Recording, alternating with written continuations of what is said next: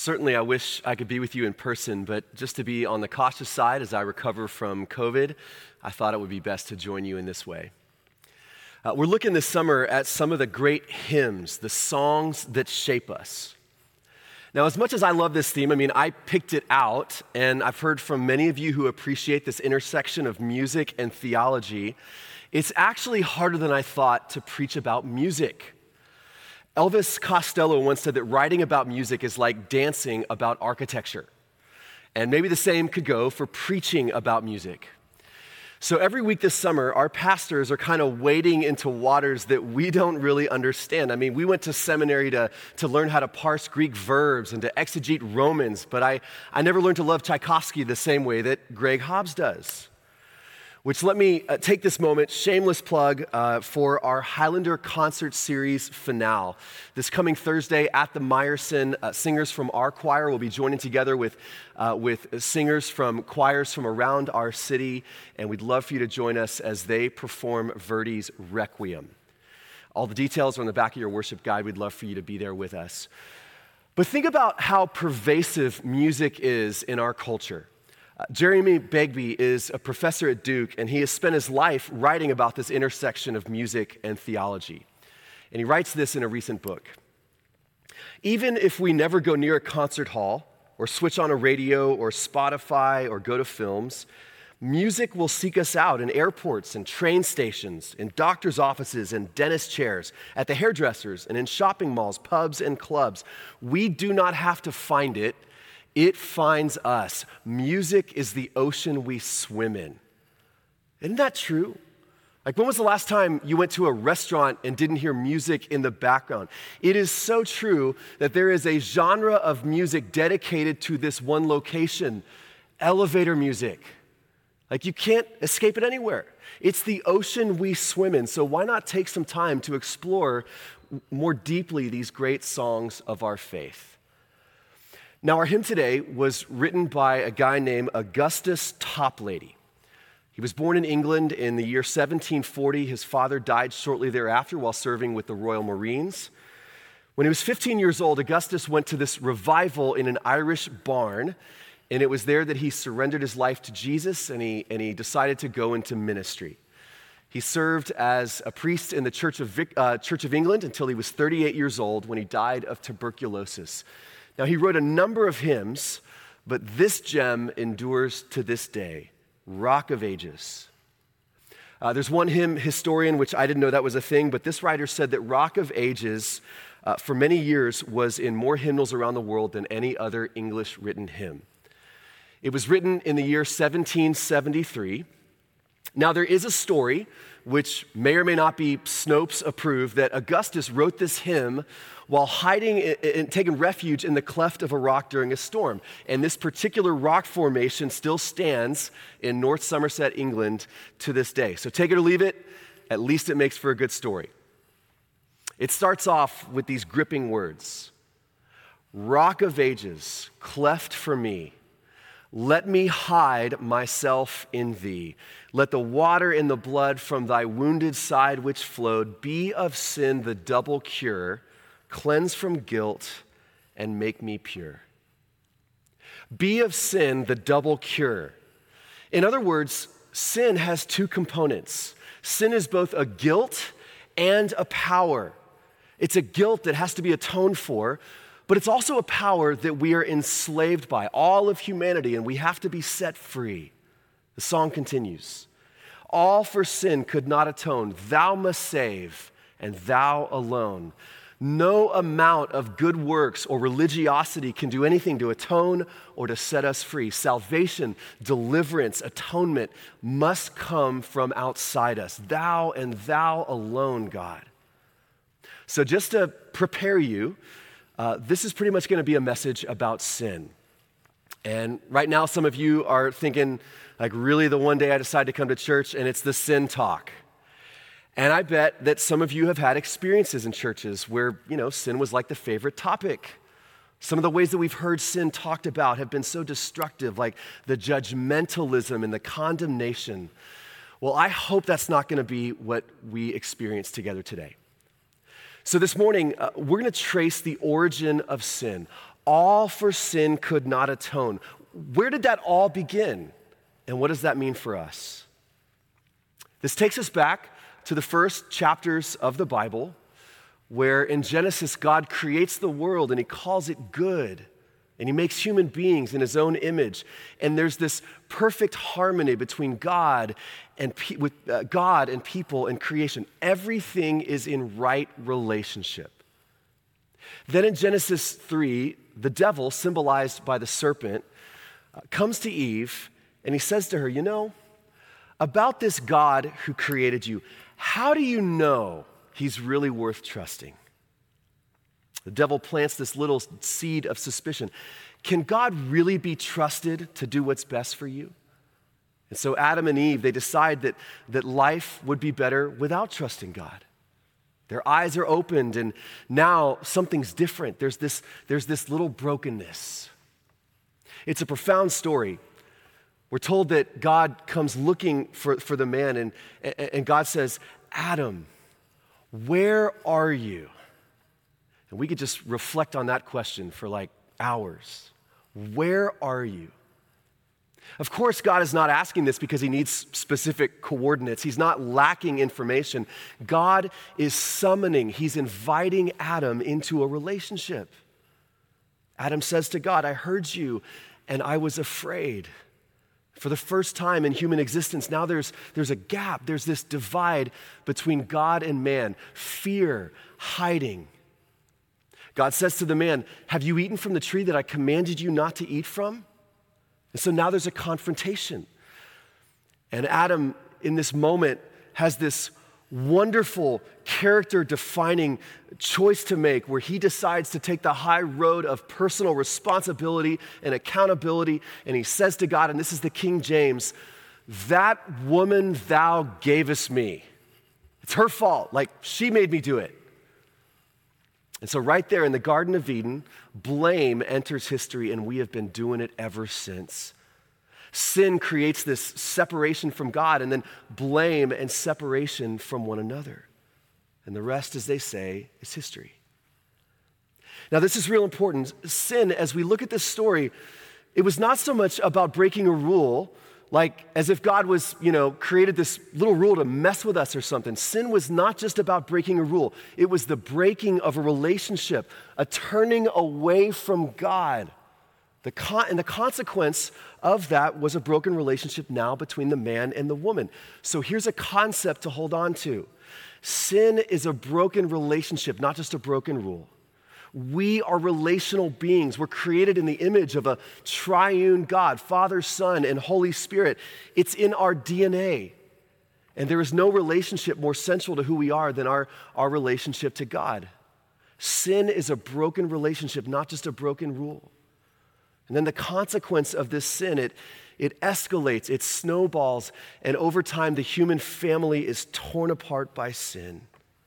What's set, in, uh, what's set in motion from the moment Adam turned away from God is a kind of brokenness of the human heart, so that we too are predisposed to turn away from God and to think that we're better off on our own.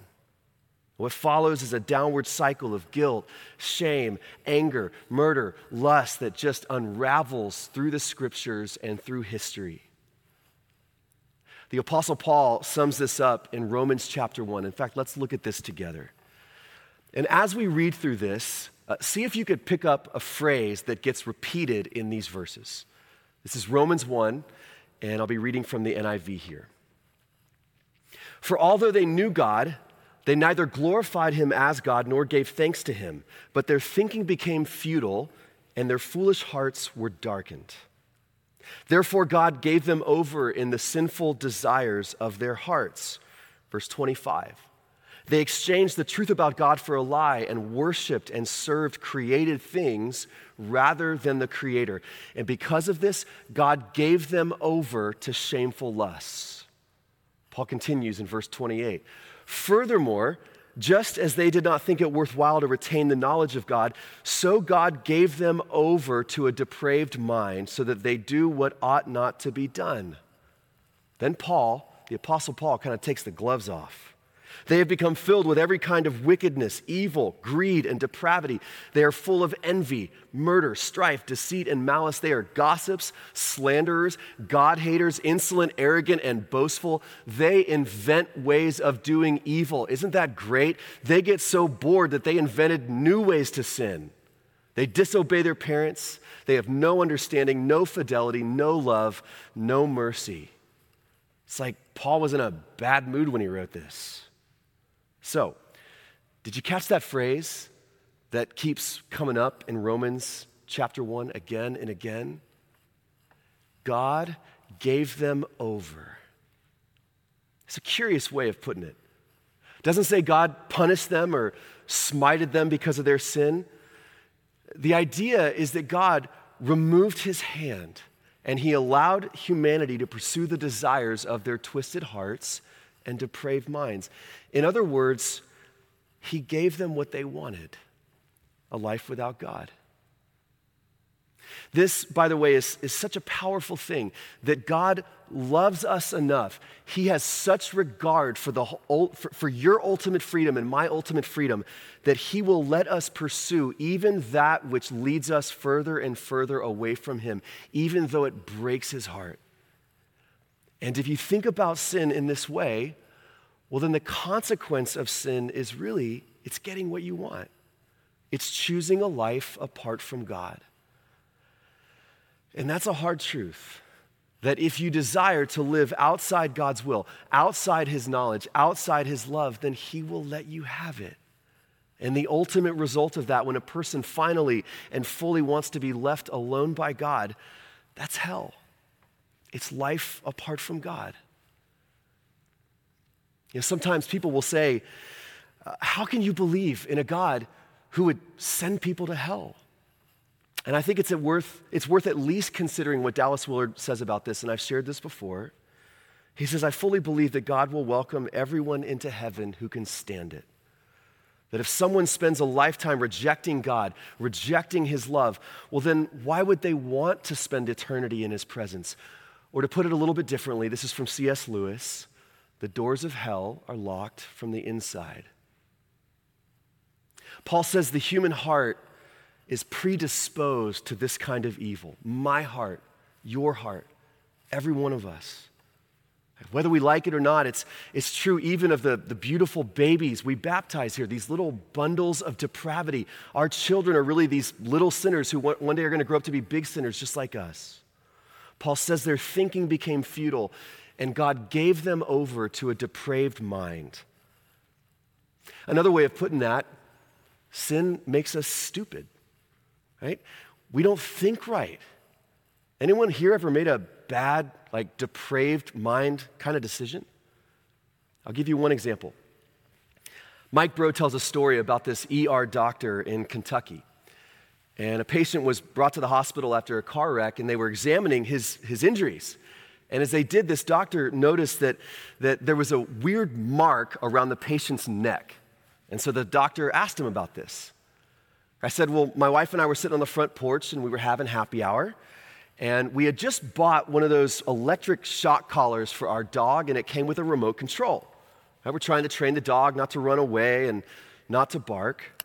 And so we got to wondering how far this remote control would reach. And so the guy said to his wife, You know what? I'll put it on and I'll drive down the road. Okay, this is his plan. I'll put on the collar, drive down the street, and you take the remote. And when I honk the horn, when you hear me honk the horn, press the button, and we're gonna see how far it goes. So he put it on, and he starts driving down the road, and he honks the horn, and she presses the button, and wham, it just about knocks him out. He gets disoriented. He starts swerving all over the road as he's going down the hill now.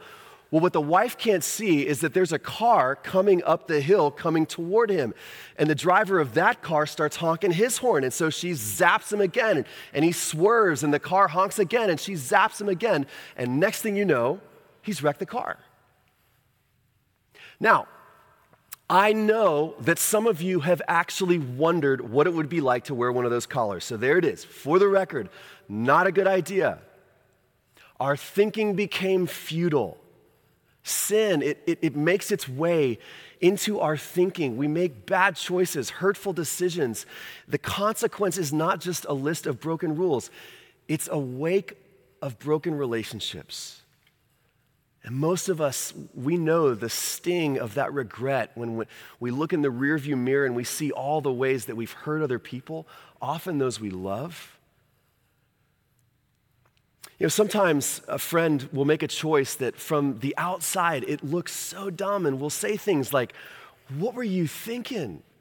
Like, how in their right mind could they have ever made that choice? It, it, cost them their marriage, their career, their reputation. How could they do that to their family? It's a depraved mind. And again, it's, it's not about the rules, it's about broken relationships with God and then with people. Now, here's an objection that maybe some of you are sort of thinking through. Maybe you're thinking to yourself, I get it. We're all fallen. You got issues, I got issues, we've all got issues. But see, my stuff, my stuff is sort of the small sin stuff. You know, compared to the other people around me, even some of the people I see in this church, like, I'm not so bad. Like, on a sliding sin scale, I'm doing pretty good. Most of my sins are the little sins, like white lies, grudges, I don't know, playful gossip, that doesn't really hurt anybody. So here's a warning the little sins can actually be the most dangerous because we don't think we need to do anything about them. Right? We look at big time scandals and we read, you know, on social media or we see on, you know, TMZ type stuff, royal benders in Vegas. That's what sin looks like. Right? We think about alcoholics and adulterers and money launderers, and we say, thank goodness I'm not a sinner like that. C.S. Lewis writes about this in the Screwtape Letters. I mentioned this little book a few weeks ago. It's about a senior devil uh, named Screwtape who's basically training a junior devil how to lead people away from God.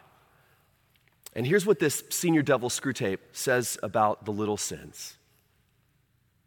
You will say that these are very small sins, and doubtless, like all young tempters, you are anxious to be able to report spectacular wickedness. But do remember, the only thing that matters is the extent to which you separate the man from the enemy. That's God. It does not matter how small the sins are, provided that their cumulative effect is to edge the man away from the light and into nothing. Murder is no better than cards if cards can do the trick. Indeed, the safest road to hell is a gradual one. That's why the little sins can be the most dangerous.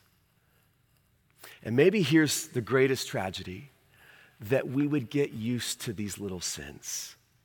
The real tragedy is that we get used to sin. We kind of drift into what a friend of mine calls sin management. We get used to broken relationships, the, the damage sin does in our lives and in this world. We just get used to it. It's like Dallas summers. Eventually, we just get used to it. So, just to make this real clear, that is not God's design for your life. And so, one day, God sent his son, his own son, a new Adam, to undo the curse of the first Adam. And so we sing in this hymn Let the water and the blood from thy wounded side which flowed be of sin the double cure, cleanse from guilt, and make me pure. God never got used to sin. And when we turned away from him, he turned toward the cross. And because of Jesus' death on the cross, we do not have to live as slaves to sin cleanse from guilt, and make me pure. And for 2,000 years, the, the practice that has helped Jesus' followers turn back to God and to receive the forgiveness of the cross is confession. Now, just to clarify, confession is not what we can do to fix our relationship with God. We cannot fix it. Thou must save, and thou alone. Confession is not about earning, it's about turning, turning back to God so that He can wash me clean. So, just to get practical here, confession is about being honest about our sin. It's owning up to whatever it is that has led to this, this broken relationship with God and then with others. It's saying before your Heavenly Father, this is where I've turned away from you. This is where I've tried to go and do life on my own. Whatever that looks like for you, whether it's greed or pride or judgmentalism, addiction, elitism, ladder climbing, name dropping, gossip, a battle with lust or pornography, deception, broken promises, more subtle kinds of sin like nursing resentment, envy, bitterness towards someone in your life, chronic complaining rather, rather than grateful joy, or apathy to injustice and poverty. Will you bring that honestly before God? No holding back. Like, this is my heart. This is my depraved mind. No more hiding. And then ask God to forgive and to set you free. Now, you can choose to go on living as if no one knows about it, right? But here's the thing you do. You do. You know. And so does God. He already knows. So, what's the point in like playing the game and pretending it's not there? It's kind of hard to preach about sin and confession, especially in a week when I've spent all this time sort of isolating on my own it's hard not to have to look at my own stuff. And so this week I've spent some time in confession and I've tried using the words of this hymn. Words like, naked, come to thee for dress, helpless, look to thee for grace. God, let me help me to see just how helpless I am without your grace. And something that God seemed to keep bringing to mind for me in these days this week was pride.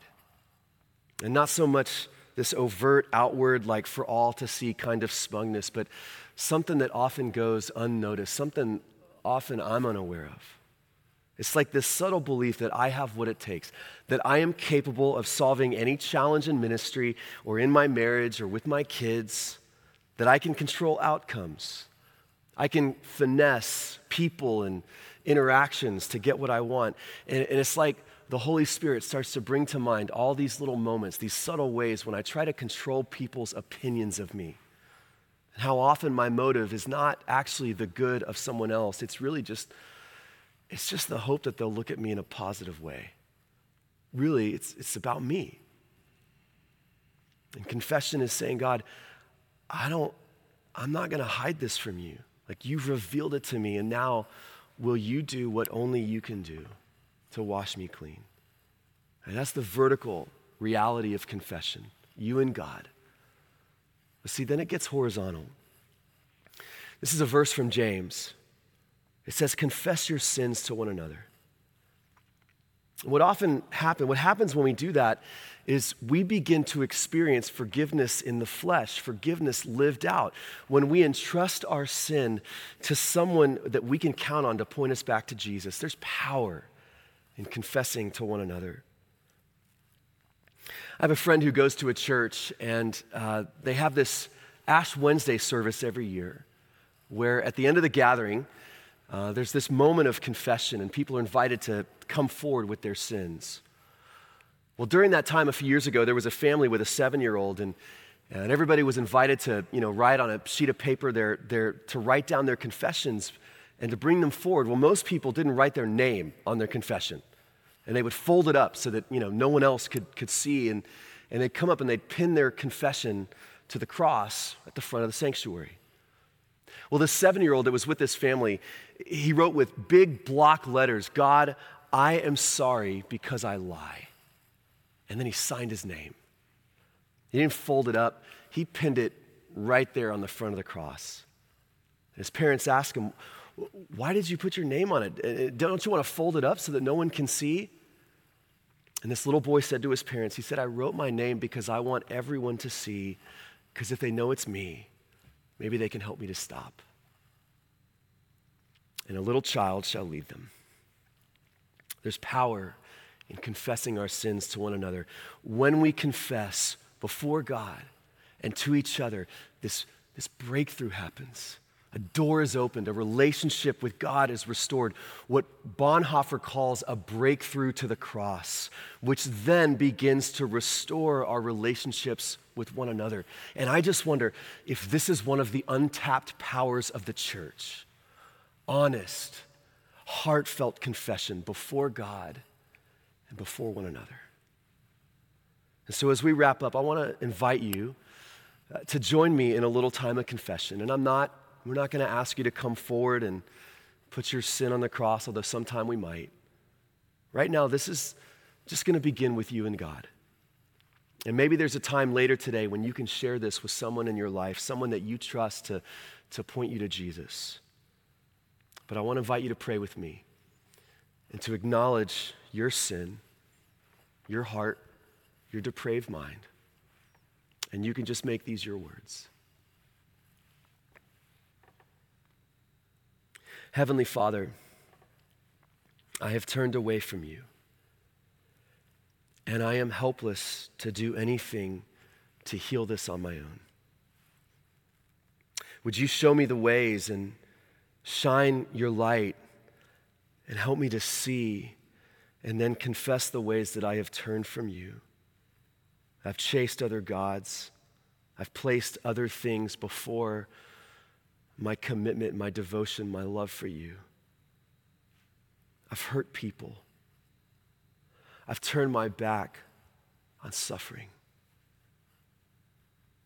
God, would you forgive me and heal me and set me free? Wash me, Savior. Wash me, or I die. God, we turn back to you. And would you now fill us with your love? In Jesus' name we pray. Amen.